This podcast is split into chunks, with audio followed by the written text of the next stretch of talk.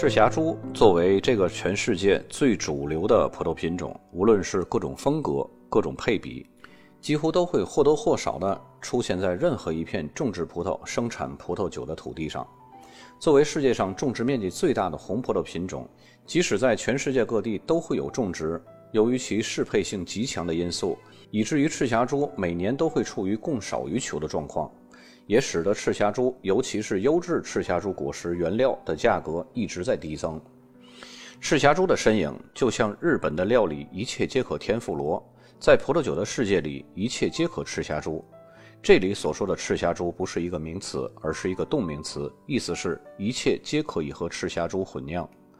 赤霞珠是原产于法国西南部波尔多地区，那里生产着最抢手、最令人难忘的酒款。尽管法国西南部到处可以见到这种葡萄，但是最著名的葡萄还是来自于位于吉伦特河左岸的梅多克地区的葡萄园。梅多克南部上梅多克地区的四个位于河畔的村庄出产了最优良的红葡萄酒。更南面的格拉夫地区的佩萨克雷奥良村，那里生产的赤霞珠也是非常不错的。在新世界，赤霞珠生长在足够温暖的著名产区。在地球的另一面，太平洋的海风常年光顾着加利福尼亚。这里的北海岸尤其适合种植赤霞珠，特别是纳帕谷。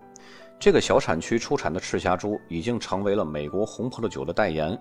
酿出的葡萄酒带有极其浓郁的浆果风味儿。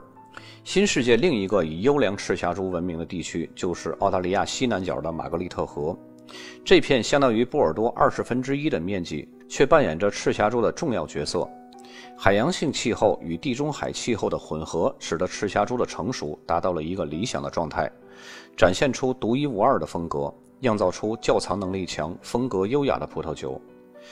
虽然随着机械化采收的日益成熟，但是丝毫不影响人工采收的不可替代性。尤其是半山坡上的葡萄树，那里的葡萄才被认为是最好的品质，而那里却是机器没有办法采收的。所以，更多人还是会认为人工采收除了在速度上会比机械化慢一点儿，而在其他方面都要比机械化采收更具有优势。而且，更优质的赤霞珠葡萄酒几乎都是人工采收的葡萄来酿造的。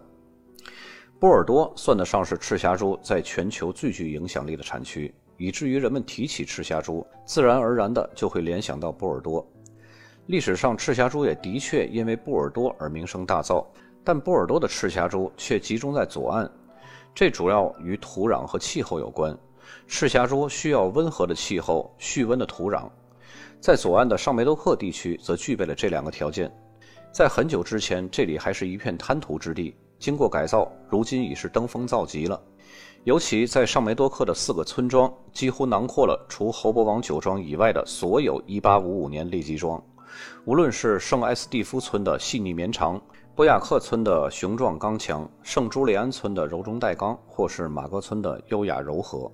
小小的一个子产区，四个最出名的村庄，完美的诠释了各种细微化差异所带给赤霞珠混酿的不同定义。每年的秋天，围绕这几个著名的村庄所举办的梅多克马拉松，成为了当地人乃至全世界葡萄酒爱好者的盛会。在那一天，各个酒庄就像参展的集市。在比赛的主路沿线，纷纷设立摊位，摆上自己家的美酒和当地的美食，为前来参加这一盛会的各国的葡萄酒爱好者免费品尝。赤霞珠在波尔多特有的草本青椒气息和一些顶级酒款陈年后散发的松露气息，几乎成了波尔多左岸混酿葡萄酒的标志性徽章。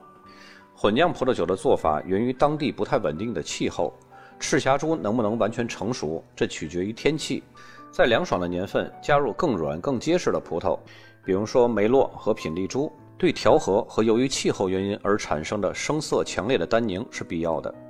这也导致了很多人在选择波尔多葡萄酒的时候，年份是一个不可或缺的参考因素，以至于一些顶级波尔多葡萄酒不同的年份市场价格会相差甚远。如今呢，即使在温暖的年份。波尔多葡萄酒厂也喜欢通过混酿来控制最终的产品风格和味道的灵活性。混酿几乎成为了一种基因，根植于当地每一个酿酒师的血液中。由于混酿的品质和名声已经感染到了世界各地，所以波尔多混酿酒的技艺已经被全世界广泛的学习和模仿。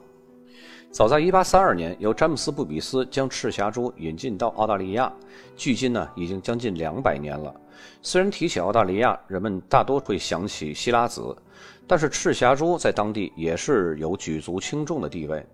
它是澳大利亚第二种植多的葡萄品种，而且它的影响力也直逼希拉子。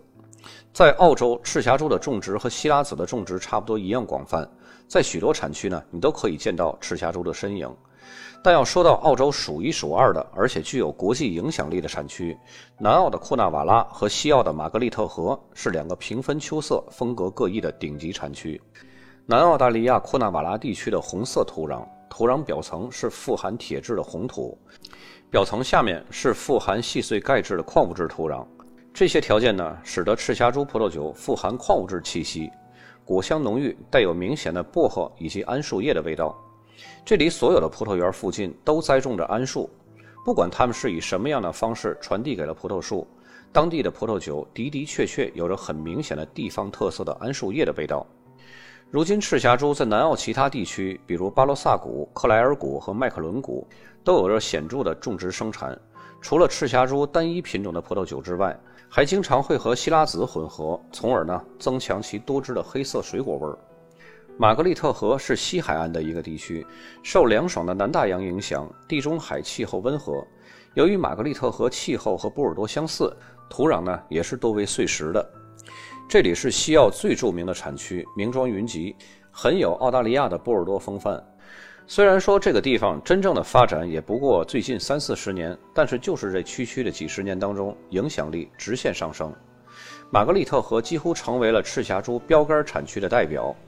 玛格丽特河使用的赤霞珠呢，是同为西澳产区的一个子产区，叫天鹅产区。那里有一片赤霞珠实验田所培植的霍顿克隆苗。这种培育的克隆苗呢，集合了赤霞珠所有的优点，同时又和玛格丽特河的气候土地极为匹配。这里出产的赤霞珠呢，比南澳出产的赤霞珠更干、更细腻，那种厚滑、平衡而且精致的口感，可以俘获任何人的味蕾。这里每年都会举行很多场品鉴会，其中最盛大的就是一年一度的赤霞珠霞多丽品鉴会。在那一天呢，会把所有的玛格丽特河的酒庄的全部赤霞珠集中到一起，邀请专业人士对当地的赤霞珠进行品评。一九七六年，在具有历史意义的巴黎蒙品会上，当纳帕葡萄酒横扫法国顶级酒庄的同时，美国酿酒业的命运也彻底的颠覆了。后世人呢，将这次评比称为“巴黎审判”。纳帕谷的这场胜利，使得世人对以前被忽视的产区有了重新的定义，并且真正的意识到，新世界的葡萄酒完全可以和历史悠久、名望更高的欧洲前辈来竞争。对比品尝波尔多的赤霞珠，加州的赤霞珠会有一种非常鲜明的区别。这里的葡萄特征更丰富，充满成熟的黑色水果香味儿。加上美国橡木桶陈酿的甜香草和巧克力口味，是一种别出心裁的体验。而且新世界的酿酒师没有传统的禁锢，可以自由发挥。他们更倾向于将葡萄挂到完全成熟以后再采收。这就意味着加州的酒比波尔多的酒味道更浓厚，酒精含量更高，酸度则更低。如今加利福尼亚是美国最大的葡萄酒产区，它的产量占到了全美的百分之九十。在观察了这块陆地得天独厚的地理位置后，你就会发现，为什么如今加州会拥有超过一千家酒庄，其中很多酒商酿出的葡萄酒已经让昔日欧洲酿酒商们独享的光环黯然失色。事实上呢，加州已经吸引了很多东半球的酒商，尤其是传统旧世界的酒商，他们离开故乡，为的就是追寻加州葡萄所独有的浓厚成熟的水果风味儿。当人们将世界各地的气候做比较，会发现加州的气候非常独特，每年都会有超过二十天的阳光照射，而且葡萄的生长期非常稳定。这一点呢，是种植葡萄的理想气候。加州的春夏两个葡萄生长季节的独特天气，让酒商的梦想得以实现。既有光照充足、干热漫长的白天，以赋予葡萄浓郁的风味儿；也有凉爽晴朗的夜晚，使得葡萄保有必不可少的酸度。在欧洲，酿酒商们渴望拥有这样理想的天气，但是他们通常都是望天兴叹。此外呢，加州还具有得天独厚的地势，特别适合优质酿酒葡萄的生长。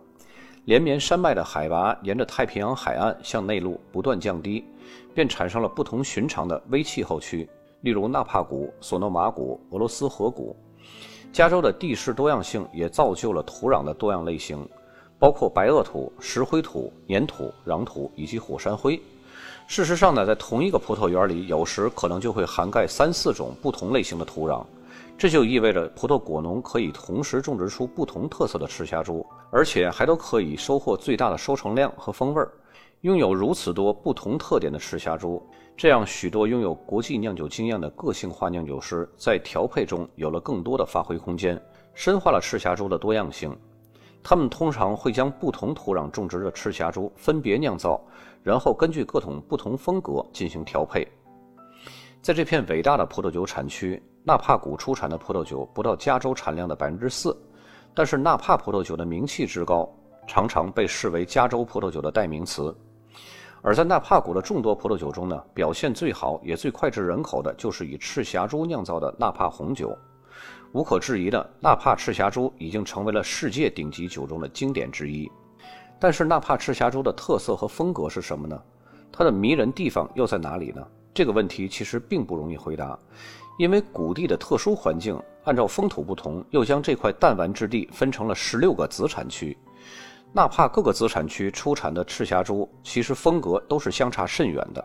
我们品尝到以纳帕谷冠名的赤霞珠，可能是来自各个产区混合的，也可能是来自其中单独的某一个区域。如今，纳帕赤霞珠越来越迷人的地方，已经不再是它标志性的丰富柔顺的质地和果香浓郁、平易近人的铜构型的特点了。因为那些东西呢，会随着时间的延长显得千篇一律。相反呢，更吸引人的反而是它随着自然转换的多样变化。随着欧洲葡萄栽培和葡萄酒酿造技术的进入，智利葡萄酒工业逐渐的繁荣和扩大了，并且引进了新的品种，特别是赤霞珠，更容易成熟，并且相对简单的可以酿造出醇厚优质的葡萄酒。由于拜坡谷紧邻首都圣地亚哥。当地的富有的人呢，喜欢在市郊建造公寓。如今的城市周围是环绕着葡萄园的公寓，这也使得这个地方成为了重要的葡萄酒生产中心。一些传统的葡萄酒厂直到今天仍在运转，而另外一些酒厂呢，已经被新兴的城市完全包围了。除了交通便利，麦坡谷成为葡萄酒中心，还得得益于其他的原因。它的气候和地理条件被证实是十分适合种植赤霞珠的，而且赤霞珠也已然成为了智利最具代表性的葡萄品种。赤霞珠是19世纪50年代被带到智利的最早的法国葡萄品种之一。在智利的一系列葡萄酒中，76%是红葡萄酒。赤霞珠是其中最早升起的明星，即使到今天，它依然在整个国家拥有近4.1万公顷的种植面积，并且依然在南半球的土地上持续的闪耀着。作为长期以来备受推崇的智利代表葡萄品种呢，除了在最冷的葡萄种植区以外，赤霞珠都可以适应得很好，并且非常适合生产品质卓越的葡萄酒。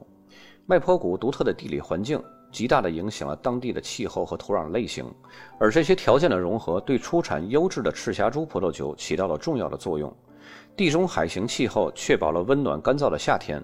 在葡萄生长季节，阳光灿烂的白天确保葡萄成熟时拥有丰富的单宁。到了夜晚，气温骤降，十分寒冷，这种剧烈的昼夜温差对葡萄形成最佳的色泽和维持新鲜的酸度是非常必要的。麦坡谷最好的赤霞珠大多是紧邻安第斯山脉的山路地带，很多优质的赤霞珠种植园建立在海拔更高的山丘上。智利首都圣地亚哥附近有一个叫上普恩特的非常小的地区，已经成为了当地赤霞珠最重要的产地。虽然地处麦坡谷当中，但是上普恩特的葡萄酒售价要比麦坡谷的售价高很多。这里被认为是世界级赤霞珠产区。智利顶级的赤霞珠通常是在每年的三月到四月进行手工采摘，有的时候呢，甚至也会延长到五月的上旬。大多数葡萄酿酒厂使用现代化和最新的技术，还有设备来酿造葡萄酒之后呢，新酒会在法国或者是美国橡木桶陈酿不同的时间，通常是十到十二个月，很少有陈酿超过两年的。智利在酿造葡萄酒上的优势呢，就是葡萄酒装瓶之后就可以直接饮用了，不像很多欧洲的葡萄酒，在达到可以饮用的试验期之前，必须要经过若干年的储藏。智利的红葡萄酒既可以在购买当时就可以开瓶饮用，享受当下的新鲜的味道，也可以储藏一段时间以后，享受其更为复杂的味道。赤霞珠作为葡萄中的王者，在另外一些地区呢，也会充当着配角，或者酿造成特殊类型的酒。我们在下期节目呢继续探索。